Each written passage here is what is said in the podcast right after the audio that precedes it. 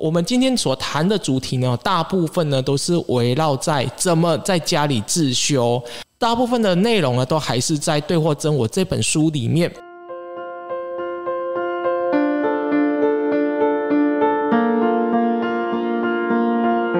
那我们就赶快的邀请红桌文化的佛系总编辑翠伦哦，翠伦你好 ，Hello， 大家好，佛系总编辑。好，那我们今天来聊聊就是关于《对话真我》这本书聊到的第一个问题哦。我觉得这本书聊很多，因为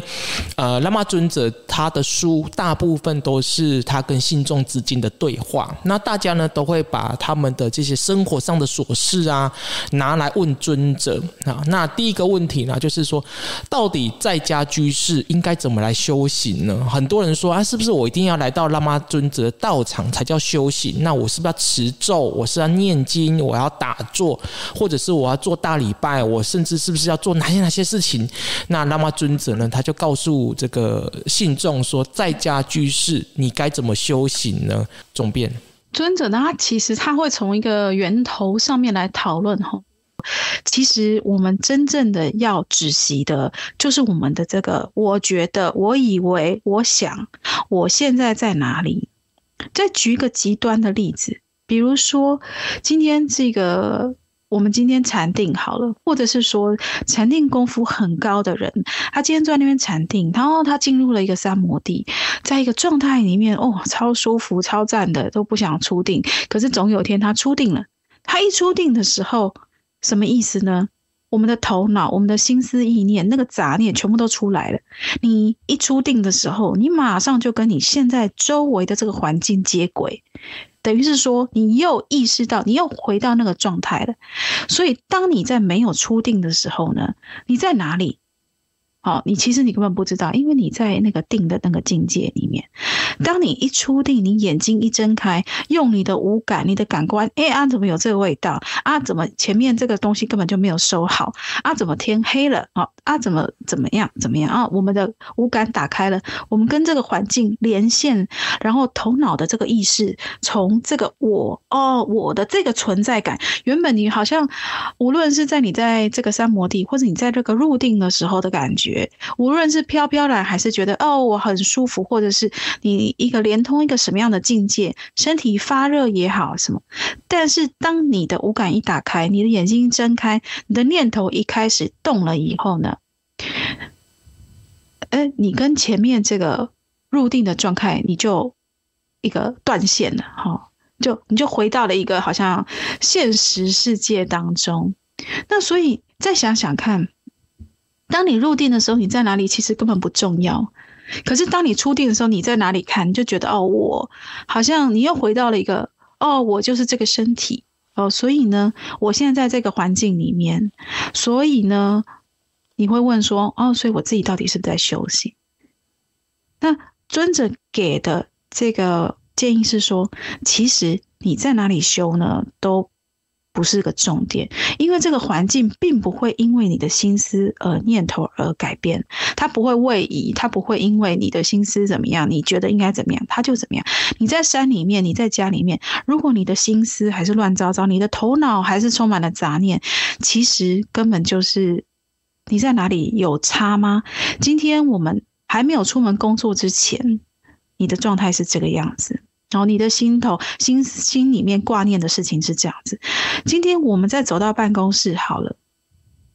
我们有改变吗？环境不是变了吗？但是我们有改变吗？所以大家可以去观察说，当我们在使用身体的时候，从一个环境进入到另外一个环境之中，我们到底心里面，我们到底产生了真正什么样子的变化？然后也再去看看说，我这样子的心思，所以我换了一个环境，我就马上心思就变了，是这样吗？通常我举我的例子，就是在一个通常是一个比较专注甚至是放松状态，最简单的就是进入深层的睡眠的时候，你在那个状态里面，好像你的那个所谓的存在感就不见了。那也许大家可以去参考一下说，其实真的不是身在哪里不是在一个风光风光很好的道场，气场很好的道场，或是在家里，不是说环境怎样就一定能修或一定不能修。你怎么定义家这个概念呢？出家或者是在家，这个家主要是一个重点。那总编你怎么定义这个家呢？家其实是一个概念你觉得我们如果用一个比较世俗的上面来讲，就是说家，回到家就觉得啊，可以放松，可以休息。然后那我们不在家的时候就是好像跟很多世俗上面的东西你必须要打交道，但是其实回到家的时候也是有家人，就是说你其实要处理的事情还是很多。简单讲说你出家或是在家，这个家有没有可能是指的是我们的那个我们的心念我们的头脑。我们如果觉得我们在家的时候如果用一个修行上面的定义来讲，这个心思这个头脑如果一直它在运作的时候，我们就是在家。那我们这个杂念如果都没有了，也许在那个时刻它可能是非常非常短暂的几秒钟，我们就出家了，不一定要理光头。但是我不觉得，或者是说拉玛那尊者他其实从来没有叫任何人理光头。我在想他，因为他的造型大部分都是头发非常短，像是光头的，所以你会觉得好像一定要光头。大家如果硬要学这点的话，他也是赤脚。所以其实不是真的说，好像真的不是造型的问题，各位，也不是环境的问题。我对在家修行，就是我延续这个总编你的说法，还有喇嘛尊者在书里面他所谈论到的观点就是我觉得家这个定义应该可以缩小到你的脑袋，就是你如果你的脑袋你在道场里面你在想家里的事情，那其实你就不用来嘛，因为你脑袋里面你的思维决定了你在道场里面的所学。那如果你人在家，但是你的思维一直在想道场的事情，那你也不是活在当下嘛。所以有很多人就是他人在家里面，他就会不断的去搬说道场的一些什么事情啊，是非啊，或者是道场的什么事情，其实我都觉得那都不是好的修行。就是你在哪里你应该做什么事情，这是我的看法。那第二个就是在书里面他谈论到的重点他说在书里面他谈论到一个非常非常重要的观点他说呢如果你的这种三摩地是自然浑然天成的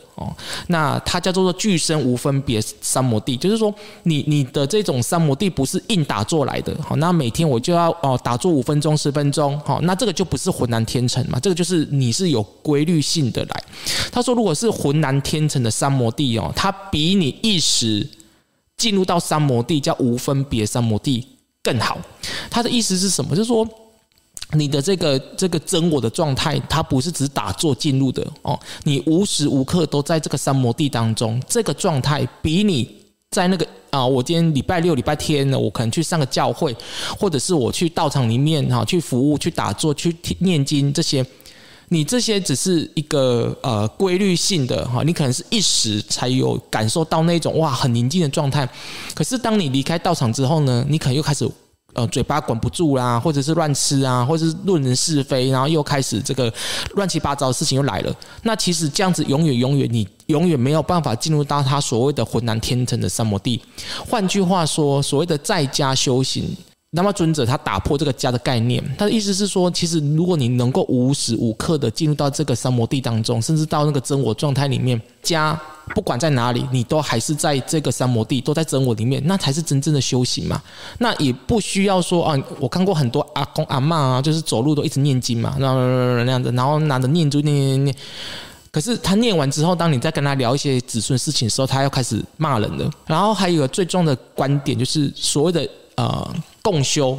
共修的目的不是把你们骗过来然后叫你们去捐这些钱，不是，是共修目的是让你能够在道场里面保持那个宁静之外，是否可以带着那个宁静出门到你家里面，也就是那个只是一个修炼嘛，就是你在健身房你把自己练的肌肉变得很漂亮，那你这个漂亮的身材或者这种肌耐力应该是拿来处理你现实中的问题嘛，比如说爬楼梯啊、走路啊、工作。所以健身房的目的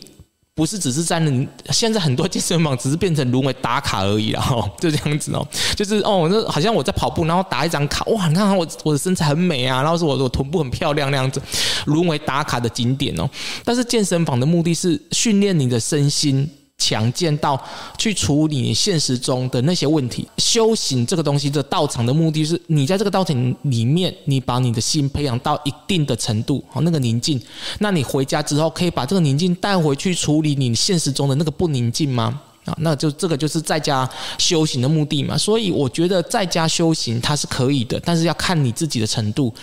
如果你连在道场里面你都心静不下来了，那么你就更需要道场了。就是你都已经习惯这样子，那道场 的那种收摄力没有办法帮助你收摄，那么你可能就要想办法就是多亲近道场，因为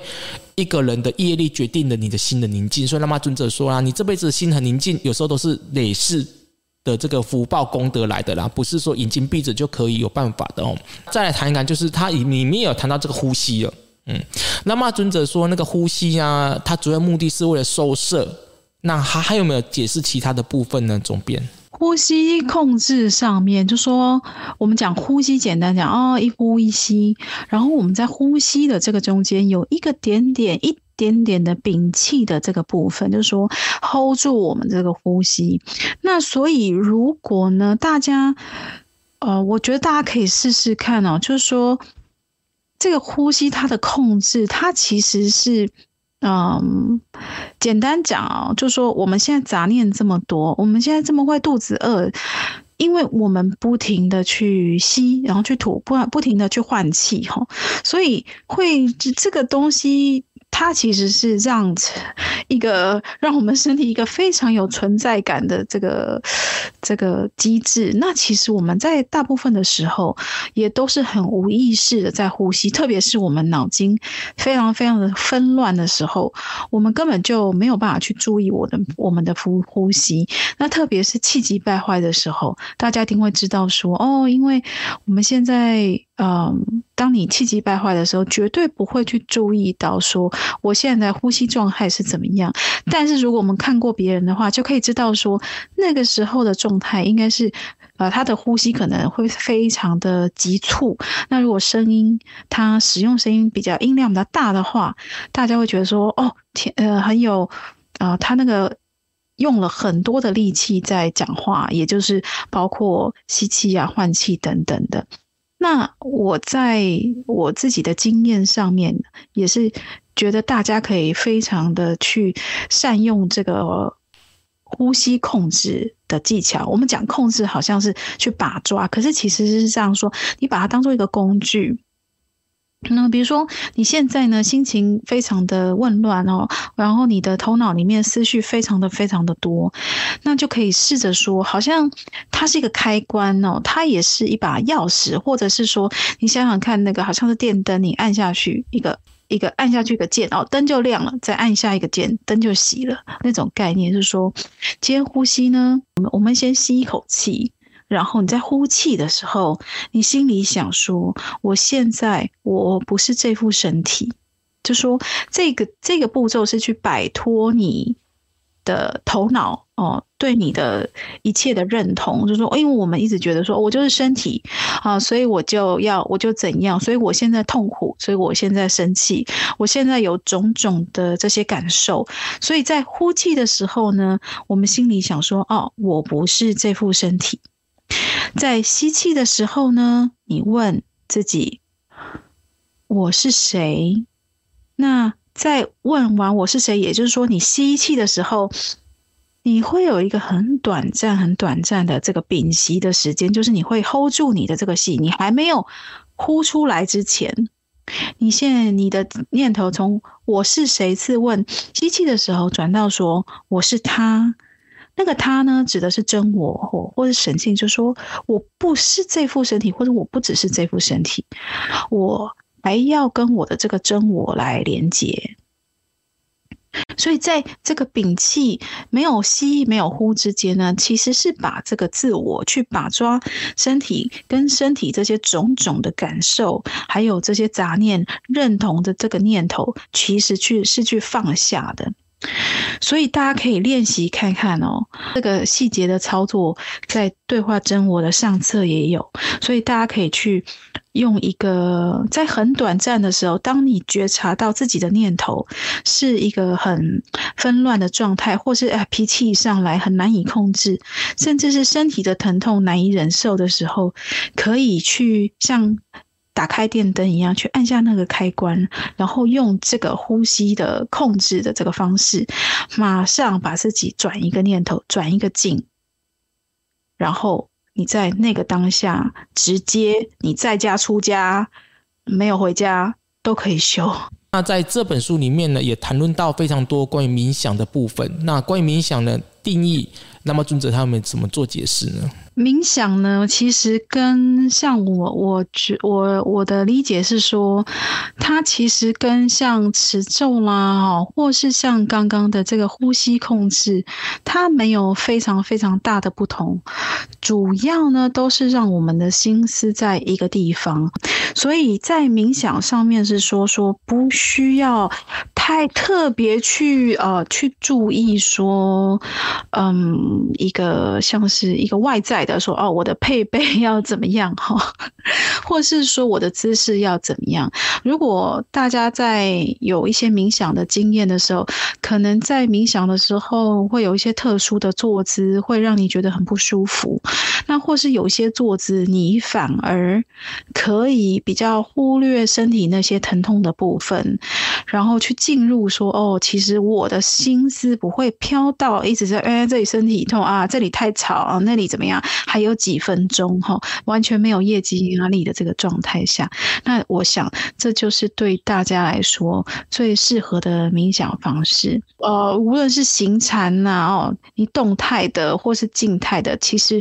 都不是最主要的这个关键。关键是说，当你在一个你自己有一个环境，或者是说像宇色讲说，在你亲近道场的时候，你可能在做，无论是你在这个道场的时候，你就借用道场的这个气场，看有没有办法让自己的心情或者再让自己头脑这个纷飞的这个思维让自己停下来。如果你停下来的时候呢，就算你现在只是在动作你在动作，或者是你在跟其他师兄姐打招呼，你走去上厕所，你都可以是在一个冥想的状态。刚好有一个听众朋友他留言，刚好跟这个问题有点关系。好，他的说法是说，他在家里自修打坐时候呢，会特别感觉到疲劳、全身疲倦、头晕眩，是不是打坐过程当中呢，有什么部分是我忽略或者是做错的呢？因为我没有办法知道到底是整个状况是怎么样哦。有时候呢，大家会真的在工作之余，或者是家里面真的好多事情，然后终于有时间来自修了，哦，就很疲劳、很疲倦、很昏眩。你可能没有做错什么，你可能太累了就是其实你需要的其实是一个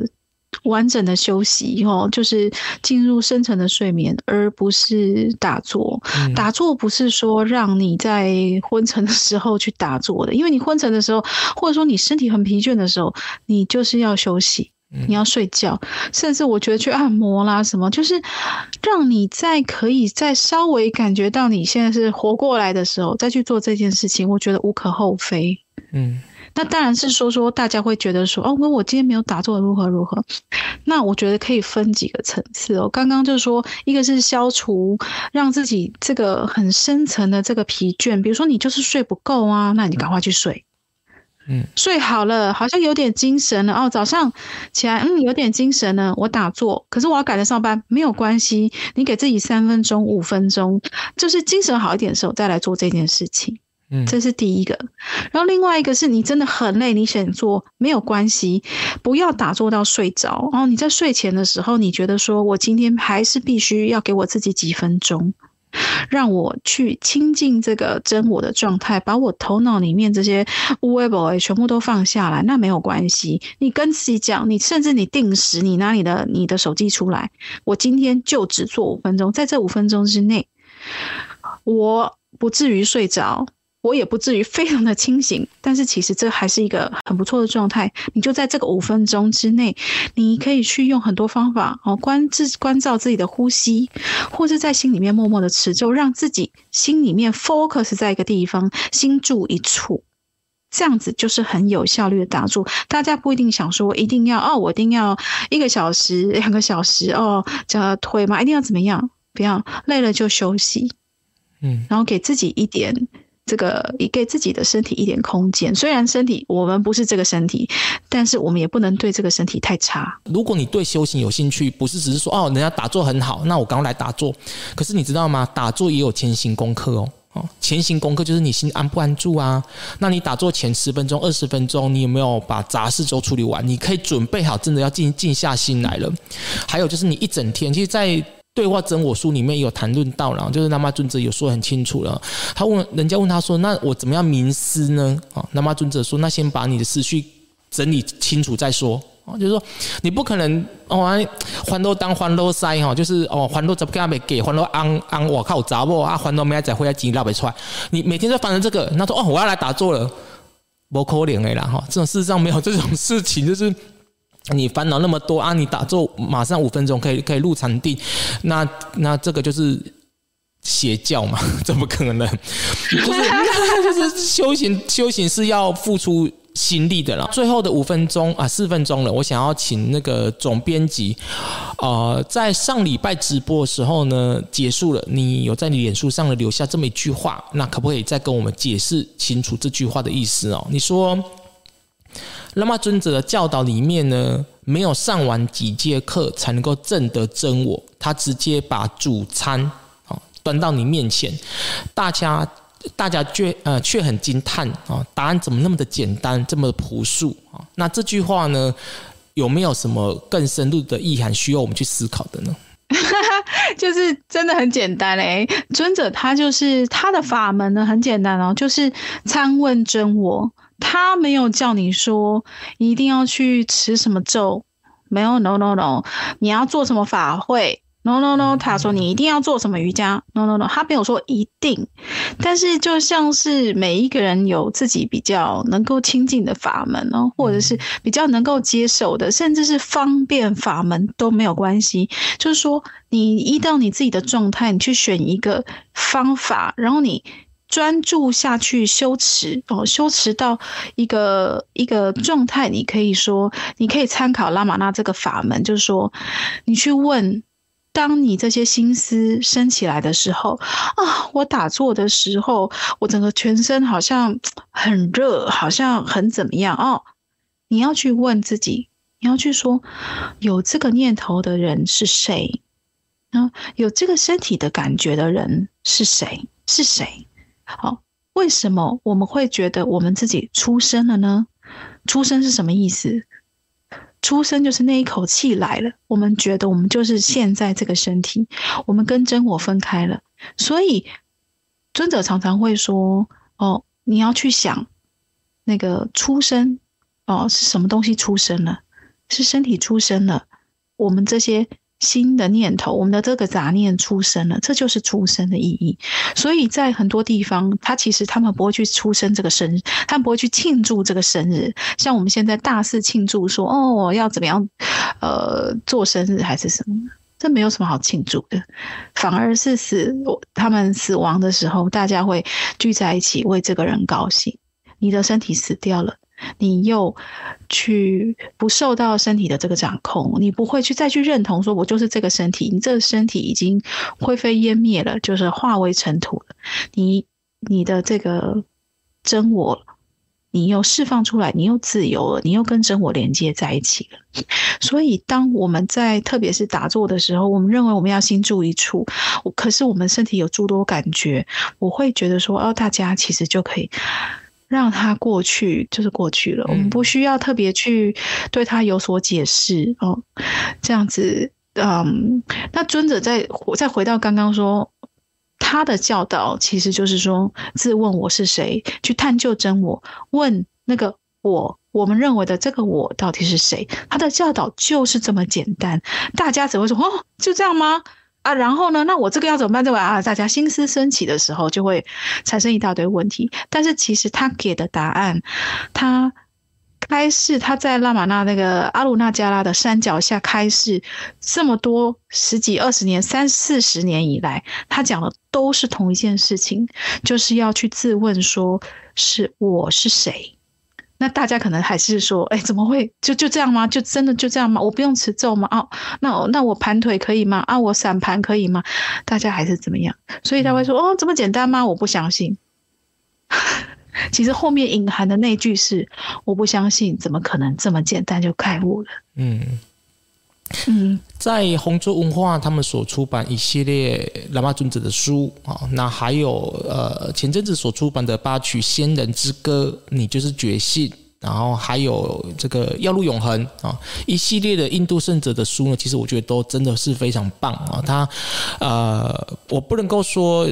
台湾有些修行确实把它讲得太复杂了，但是其实以我自己走灵修，我也走灵修也25年了，我真的已经算是师伯级的，然后25年蛮久的了。然后再看这样的书，我觉得他们都是教导你最直接的方法。当然啦，一定跟我的灵修有一些的不一样的地方，但是一定有可以结合的哈。好啦，我们今天到这边告个段落喽，拜拜，大家拜拜。俄乌战争、台海问题、疫情、通膨、台股大跌、粮食危机，这么多灾多难的2022年终于过去了。你是否做好准备迎接来年的挑战了呢？经历了如此动荡的一整年，除了感恩自己的努力跟福报之外，你是否有曾经感受过冥冥之中获得神明的保佑？林媛媛在112年的1月1号礼拜天举办持岁谢平安圆灯总回向法仪。此岁的意义是感谢111年的太岁星君，让在林媛媛众多点太岁灯跟破灾降魔灯的信众，在过去的一整年能够消灾厄、除晦气、避小人。圆灯是酬谢跟圆满的意思。无极药师金母说，林媛媛的灵验跟感应有很大的部分是林媛媛的护法神跟一群天兵天将的功劳，他们默默的守护着所有功德主跟这一群的信众，也让在林媛媛参拜的信众们感受到宁静跟祥和。持岁谢平安圆灯总回向法仪的这一天，将以灵山派招神术的法仪召唤这一群的天兵天将跟护法神前来，领受这一场圆灯谢平安的谢恩仪式。想要迎接全新与好运的一整年吗？期盼来年得到天神护法的庇佑，修行之路顺遂吗？欢迎来参加这一场持岁谢平安圆灯总回向法仪。我是宇色，诚挚的欢迎各界以及灵山派的灵修人共同来报名参加点灯酬谢谢平安。相关的活动办法已经放在了说明栏，